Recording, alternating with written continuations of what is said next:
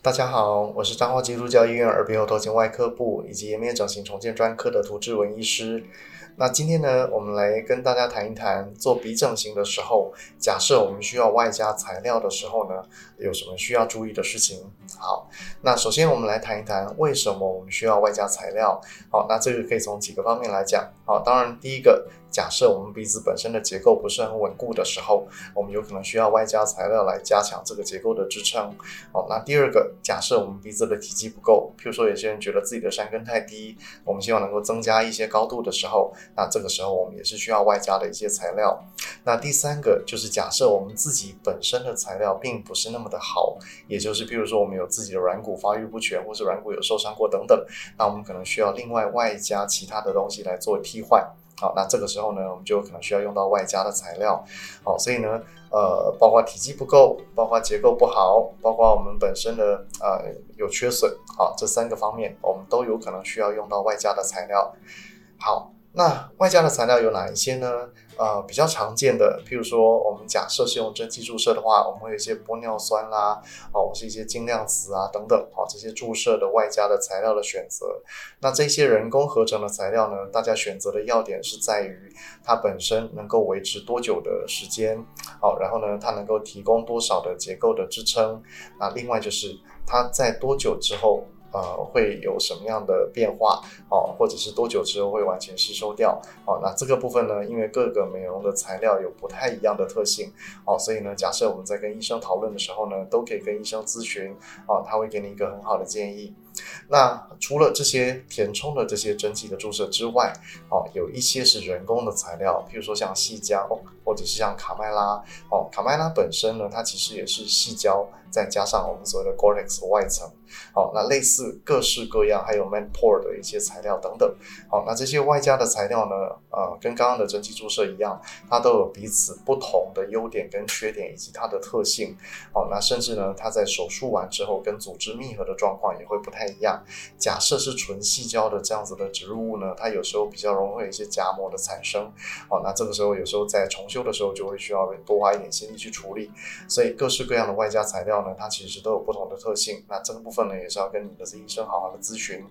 那第三种外加的材料，好，那就是自己的软骨。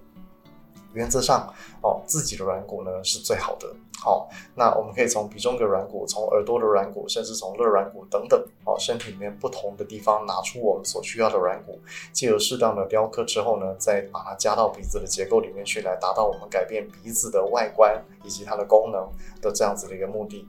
那这些软骨在使用当中呢，当然需要一些比较多的技巧，哦，所以可能不是每一家医疗机构里面都可以提供这样子的一个自体软骨鼻整形手术的服务，哦，那这个在机构的选择上呢，可能大家要再多花一点心力，哦，找一些比较专精于这个方面的医生，对于这些软骨的操作，哦，才会比较熟悉。那自体软骨的操作呢，呃，它当成鼻整形的材料，它最大的优点就是它就是你自己本身的组织，所以也不太会有什么，呃，有一些比较不适当的哦，不舒服的这些过敏啊，或是排斥的这些反应，哦，那甚至假设不小心真的有感染的时候呢，它也不需要像一些外加物质需要整个拿掉，哦，它其实就是你身体的一部分，好，所以在药物治疗啊，或是清创的这些处理之下，都可以得到很好的一个改善，哦，它其实不太需要整个去拿掉，好，那第三个就是它其实可以跟着你的年龄慢慢的变老，哦，所以我们如果用自体软骨做手术的时候呢，它其实鼻型会越来越自然。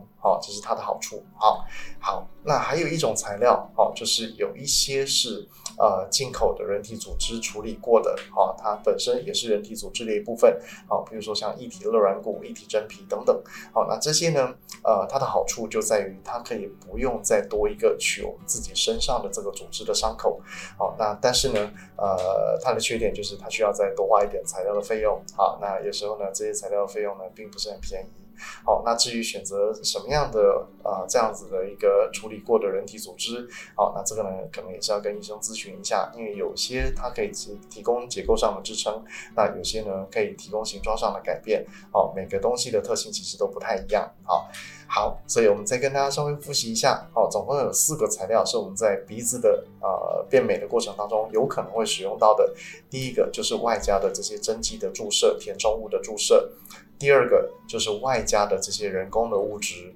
好，比如说像细胶、卡麦拉等等。第三个就是我们人体的自体的软骨，好，比如说鼻中隔软骨、耳软骨、肋软骨等等。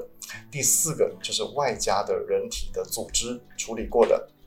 那这些可以提供跟人体组织结构几乎一样的这样子的优点，好，但是呃可能需要多一点材料的费用。好，那以上就是很简短跟大家分析一下我们鼻整形的这些处置跟手术当中有可能会用到的四大类的材料。好，那希望各位呢在寻求让鼻子变美的过程当中都能够找到最适合自己的材料，让自己的鼻子变得美美的。好，谢谢大家。